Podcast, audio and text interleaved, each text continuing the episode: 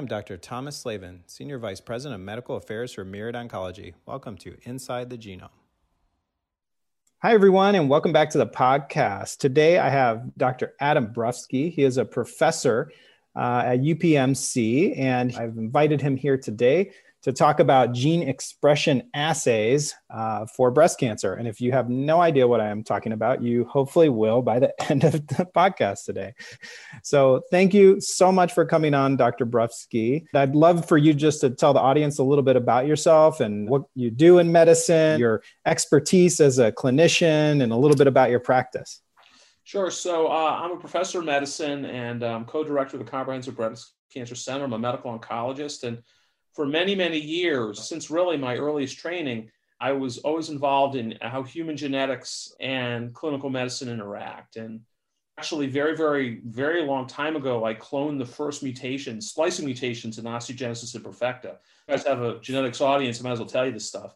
And then mm-hmm. also as a postdoc, I cloned the first mutation of glucocorticoid receptor, the first human mutation.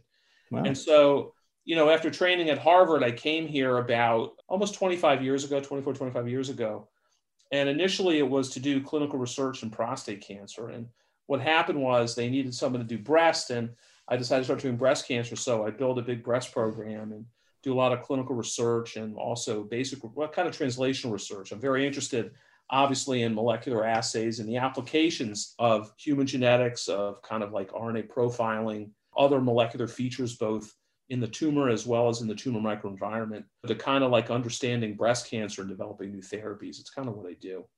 Yeah. So I've had a long history of doing that.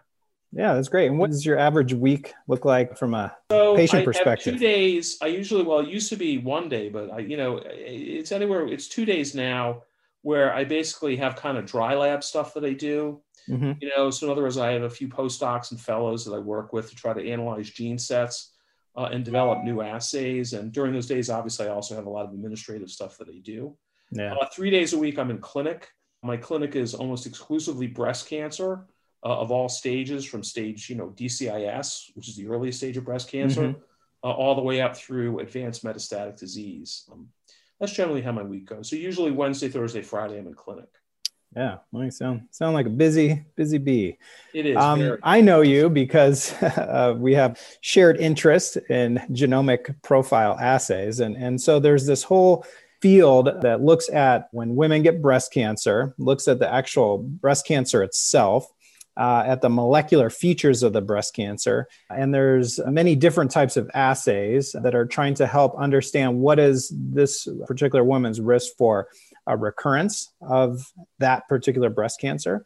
And also what is you know, the benefit of chemo prevention so can you use a chemotherapy to prevent the recurrence? And we don't want to unnecessarily give chemotherapy. And so a big portion of this is if we provide a treatment will it be effective? And what we hope that these breast prognostic assays do uh, to a large extent is help understand if a woman gets chemotherapy, what kind of benefit would she be expected to get from that chemotherapy, in addition to main question, which is, yeah, does this woman need chemotherapy or not? And then if she doesn't get chemotherapy, you know, what would we expect uh, this particular patient's course to be? And so these assays have been now available for some time. Uh, they're becoming increasingly common and now strongly recommended in all sorts of guidelines for treating uh, patients with breast cancer. And you are definitely an expert on this topic. And I wanted you to, you know, just kind of talk about your experience with these types of breast prognostic assays, what you think about them, where you think the field sure. is going, and things. Sure. Well, let me start from the beginning. I mean, you know, I, as a junior assistant professor, uh, this is now 1998, 1999, you know, had the idea that I would develop a genomic assay, a predictor from the actual tumor itself uh, to decide who develops um, lymph nodes that are involved. That was mm-hmm. kind of what I wanted to do. Yeah. I actually had the I had a grant. I had the first grant the Komen Foundation ever gave for it. Oh wow! And so the thing is that I've been very interested in this for many many years. I mean, the whole concept behind this is that the intrinsic biology of the tumor kind of decides the ultimate prognosis of the patient, as well as the characteristics of what's going to happen and the responsiveness to therapies. And That's going to be partially right because I think there's this whole other, we're not, we'll, and we'll talk about this kind of where we think the field's going. Um, but there's all these host factors that we haven't even talked about. But getting back to the tumor itself, there were a number of predictors that were developed. The first one, you know, going back even further. So in the, early, in the mid 1990s, it became pretty clear that you can do reverse transcriptase PCR, that is, look measure RNA levels in plasma pretty well. Mm-hmm. And they used to do that for, and they still do that for RNA load for HIV. It's really kind of where they got this. And so then a lot of us had the idea of trying to quantify RNA out of paraffin embedded tissue. And it was really, really difficult. I mean, I tried it. I was, yeah. you know, I was basically assistant professor, maybe one or two postdocs. It was really hard to do. Yeah. And, but, but Genomic Health figured it out. They figured out how to do it and how to make it reproducible. And the idea is that at least Genomic Health initially had a 21 gene assay that could basically tell us someone's prognosis. I mean, they went back to retrospectively all these databases they had for the, the NSABP, which is the National Surgical Breast and Bowel Adjuvant Project that had been going on for 30 years already. And they've been accumulating tissue blocks from that trial.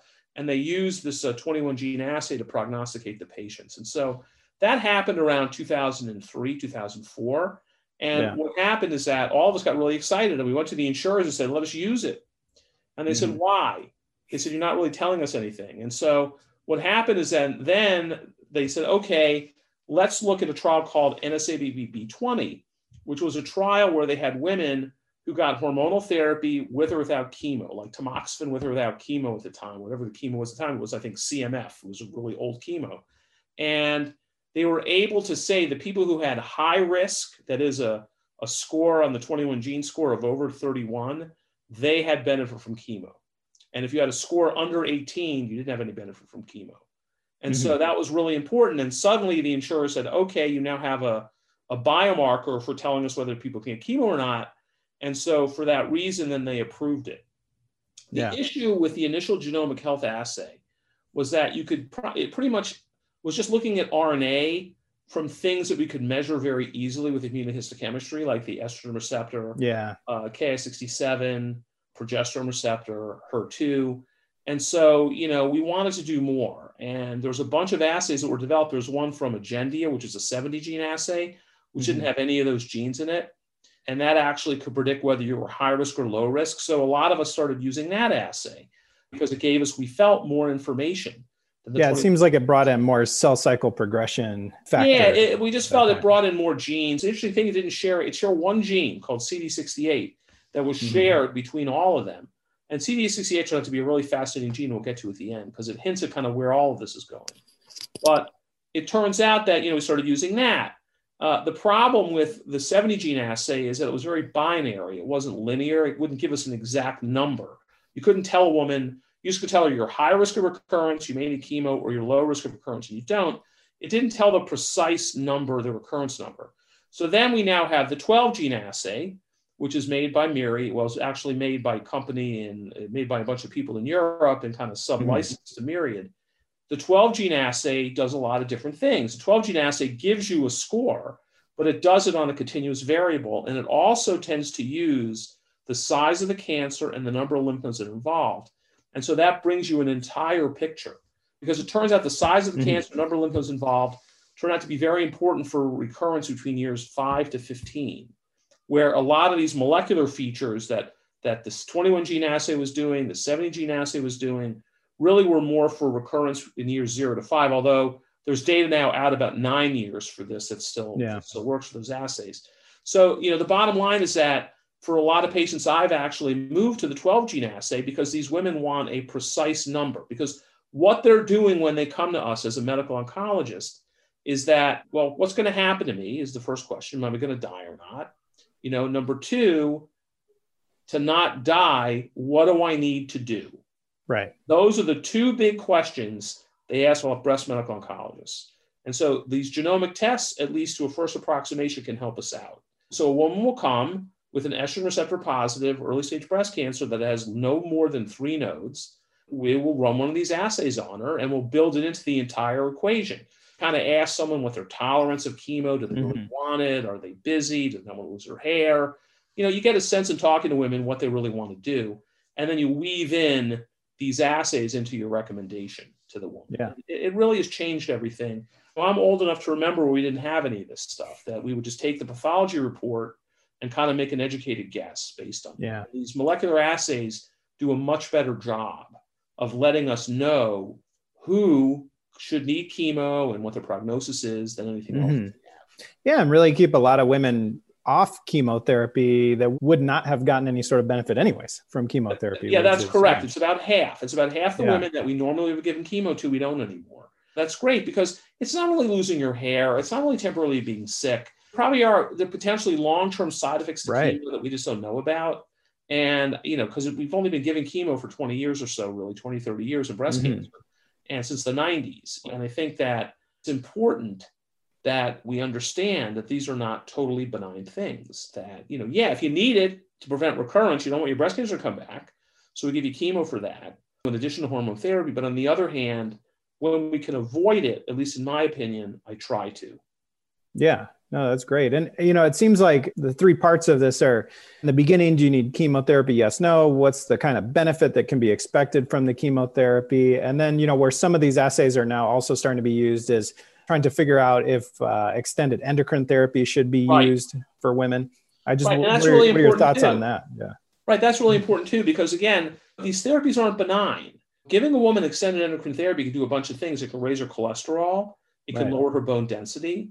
These are things it can it can kind of mess a little bit with her called chemo brain and hormonal brain. There are these are subtle and they're not common, thank goodness. But on the other hand, there are things that you have to take into the into account. You know, it's not just preventing breast cancer. It's preventing breast cancer, but preventing it in someone who remains a healthy person and a functioning mm-hmm. person. I think that you got, you know, I've been doing this long enough now to know that it's not just preventing breast cancer isn't the be all and end all. Everything about a woman and her life that you got to take into account. And I think that this whole idea of giving women more hormonal therapy is not, I mean, it does prevent a certain amount of recurrences. Absolutely. And it may, we're not sure yet, it may improve survival. There's no benefit yet. We do know it improves no. progression free survival. We don't improve overall survival yet. So, because of that, it's important to have some sort of assay, a molecular assay, that we can get around the guesswork. And so, that, you know, there are assays that do that now. There's one that I think is a five gene assay uh, actually, it's a five or seven gene assay from Biotheranostics. There's again, we can use this 12 gene assay from Myriad to help us do that. These are very helpful to us. I mean, again, the problem is that these are so new that they often don't get paid. Although I think right now, Medicare at a minimum and most private insurance is now reimbursing it. So we'll see how that goes. I mean, it really depends on your part of the country, but most people are reimbursing these now. Yeah, yeah you know walk the audience through a little bit of how you approach a patient you're working someone up for breast cancer Where, how do you use the assays have these conversations with your so patients? you know so what'll happen is that someone will come to see me she'll either generally let's talk about someone who's post-op we're not doing like mm-hmm. what we call neoadjuvant therapy that is therapy before surgery let's talk about someone post-op so she'll come to me she'll have a pathology report it'll let me know the size of the cancer the er the estrogen positivity progesterone positivity her2 Ki67 It'll let me know how many nodes, usually it's a sentinel, sentinel lymph node dissection, how many lymph nodes have been involved are involved, if any. And so from there, we'll talk to the woman, get a sense of kind of what's going on, and I'll explain to her her kind of what her pathology is, what I think is going on. And if it's really benign looking, and we have ways of deciding this, we have something called in mm-hmm. our in our group the Magee score. If the Magee score is really low, which is based on the pathology, the immunohistochemistry, uh, and the Nottingham score. If that's really low, then uh, a woman will not have one of the genomic tests. We'll just give her hormonal mm-hmm. therapy. But if there's a chance she's going to need chemo, we'll do one of these genomic tests. And it usually takes two to three weeks to come back on average. And when they do come back, if it comes back low risk, then we'll put her just on hormonal therapy alone and probably radiation. If it comes back high risk, we'll talk about various chemos, then radiation, then hormonal therapy. That's generally how uh, it works. Yeah. And how, how do you think the patients are? I mean, when you see them, are they receptive to using these types of genetic? Very. They're extraordinarily receptive because they want to avoid chemo if they can. Right. You know, yeah. I mean, they'll do it. Most women are going to say, listen, they're not, they're not, I mean, I have occasional women who say no chemo no matter what. And in those women, I'm not going to do the test because I know they're never going to want chemo. Right. But I think, you know, the vast majority of women that I see want to know. And I think that, and I always tell people it's better to do this right than fast you have time because I always tell people What we do in the next three to four weeks isn't going to determine what's going to happen to you tomorrow. It's going to determine what happens to you in the next five to 10 years. And I think that, so that's why I encourage patience. I encourage a total workup like this. I encourage taking the time to wait when these genomic tests are appropriate. I encourage people to take the time to kind of wait for them to come back before we make any decisions. Mm-hmm. Yeah, oh, excellent. And are you starting to use them more in the neoadjuvant setting, so prior to yeah. cancer? Yeah. So one of the ideas is prior that, to surgery, you know, I should say, prior to surgery. Yeah. What's what, what we're learning? I mean, you know, it's interesting. We've gone through this whole evolution. So again, and I've been part of it. I participated in a lot of these clinical trials that are almost 20, 30 years old already, mm-hmm. where we did neoadjuvant therapy on women and found that it, there wasn't a detriment to give the chemo before surgery. Now, yeah. is it any better to give the chemo before surgery? We're not sure. Uh, a certain percentage of women will develop what's called a pathologic complete response. That's no cancer left after surgery. Those women have a spectacular survival, over 90%. Yeah. You know, and really the question is, what do we do with these women afterwards? So we started giving everybody neoadjuvant therapy for a while. Yeah. And we realized that certain women just weren't responding that well. And it wasn't really kind of affecting their overall survival. And those women tended to be estrogen receptor positive breast cancers. We have a lot of factors that we use when we look at a core biopsy from somebody, whether we think that chemotherapy is going to help or not. And mm-hmm. we're really, and we're not the only group. Groups around the country and the world are trying to figure out who is going to benefit from neoadjuvant chemo, those with a profound yeah. shrink of their cancer. I think we're starting to believe that some of these genomic assays can help us in that way. That, yeah. in other words, if you have a high risk genomic assay, it's likely you're going to have a really high response to the chemotherapy.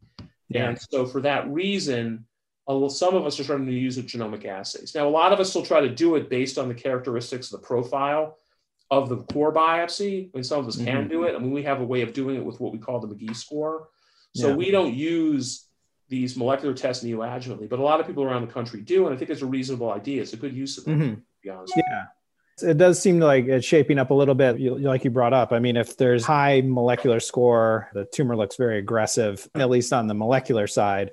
Uh, those are the ones that, if they're going to respond to chemotherapy, they tend to in the neoadjuvant setting better. And then if there's a low uh, molecular score and they don't look as quite as aggressive, those people are probably seem to be better candidates to go, you know, directly to surgery or if anything, maybe uh, neoadjuvant endocrine therapy. Yeah, which is being evaluated. So yeah, thank you.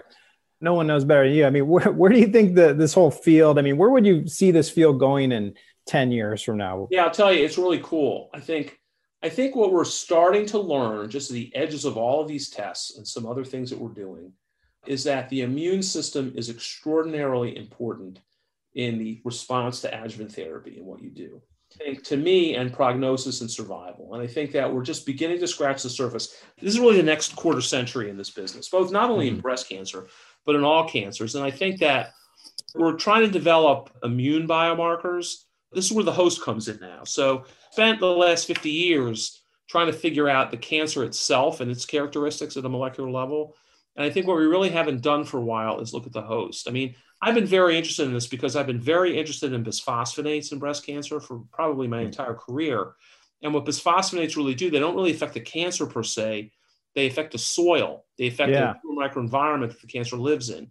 I think there's some recent things that have just started to come out that we're starting to think about. Like, for example, we know that in certain women with breast cancer, both ER positive, ER negative, they have a survival. If they get bisphosphonates, for up to five years, be it zoledronic acid intravenous or even oral bisphosphonates, clodronate, they have an improved progression free and overall survival. And so, why is that? It's not the tumor, it turns out, that it probably is some manipulation of the microenvironment. And we would love to develop genomic assays to predict who benefits from that. And so, mm-hmm. that's one thing that people are doing. Yeah. Another thing people are doing is that we now have CDK4/6 inhibitors in the metastatic setting, which is a big right. advance. They now we're being introduced into the adjuvant setting. There's a trial called Monarch E that was recently announced at uh, ESMO a few months ago. And there's a clear disease free survival benefit to, in certain subsets of very high risk patients, there is a clear survival benefit if you give a CDK4/6 inhibitor with endocrine therapy. So, what we would love to do is somehow come up with a genomic predictor for benefit from a CDK4, right? Mm-hmm. That way you would know up front yeah. not only whether you need chemo, but what kind of, whether you need hormonal therapy, whether you need a bisphosphonate, whether you need a CDK4, mm-hmm. all in one. I love it all to be one test. Yeah. And guys like me are dreaming about that. I mean, obviously, yeah. it's probably never going to be one test for a variety of reasons, but it, it may not even work for certain things. We may not find a predictor, genomic predictor for these things. But on the other hand, it would be really cool to be able to find a genomic predictor for all these other things. And I've been pushing a lot of people recently to think about that. Again, it's all going to come back. All of this stuff that we're doing is going to come back to the immune system. I'll tell you one in particular CD68, okay, is the one shared gene between the 70 gene assay and the 21 gene assay. And that turns out to be a very important gene in immunity on macrophages. Really interesting where this is going to go. People are now presenting immune signatures and prognosis uh, at a lot of our meetings, you know, how to integrate those into the existing therapy, the existing molecular assays we have. I mean, these are all the questions that a lot of us are going to be kind of thinking about over the next five to 10 years.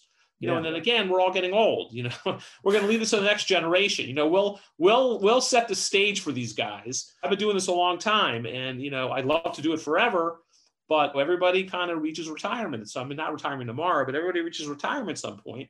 And we just have to set the stage for the young generation, uh, the generation yeah. in front of us, to kind of take these and run with them. And I think yeah. that's kind of where this is going to go. Yeah, and it, it just seems overwhelming that you can get so much extra information by digging deep into the cancers. And then on top of everything that we're talking about here, I mean, then it also brings in, you know, targeted therapeutics and everything, which uh, correct. Uh, Absolutely. Uh, breast breast cancer has been a little slow to warm up to for various reasons. Um, and I'm just wondering how you think that's going to play out in the future too. Do you yeah, think we're so going I mean, all breast cancers fairly soon? We, you know, breast cancer, by the way, had the first real targeted therapy. We had trastuzumab. You know, mm-hmm. people tend to forget that for all the targeted stuff that we have in lung and in melanoma and all these other tumors, pancreas now, prostate, we had breast. We had we had trastuzumab for breast. And yeah. tamoxifen targets the estrogen receptor too. That's a targeted therapy too. We've had yeah. that for almost 50 yeah. years. So, you know, the thing is that been a little bit slower to use molecular biology to find targets. Absolutely. But we, now we have a lot of targets. We have the estrogen receptor, whether you're ESR mutated mm-hmm. or not So if you're ESR mutated, you do better with fulvestrant than a aromatase inhibitor. We have PI3 kinase mutations. We now have alpelisib yeah. from that. Uh, we now, in like three to five percent of patients, have HER2 mutations. Mm-hmm. HER2 tyrosine kinases likely are going to have activity with these people. Even even I actually published with a fellow a couple years ago estrogen receptor amplification. Mm-hmm. That we mm-hmm. published a case report. We had a woman with ER amplification and we gave her high dose estrogen based on an animal model that someone else had published, and she had a dramatic response for a year and a half. Yeah, that's great. So, so we have a lot of targets that are really coming out in breast now, and we also have PARP inhibitors like we yeah. have for ovarian cancer. Right, and, and so immune have, therapies. Yeah, I mean exactly. So you can now have that, and so we have all of that stuff, and then on top of it, we're starting to see these signatures that will decide who who can benefit from immunotherapy, checkpoint inhibitors. And we're going to probably start applying that to breast cancer also. Again, these molecular assays are just going to expand dramatically. I mean, my hope is that we can have one global assay that encompasses it all, but I, that's unlikely because of obviously the competition from all the different pharma that make them.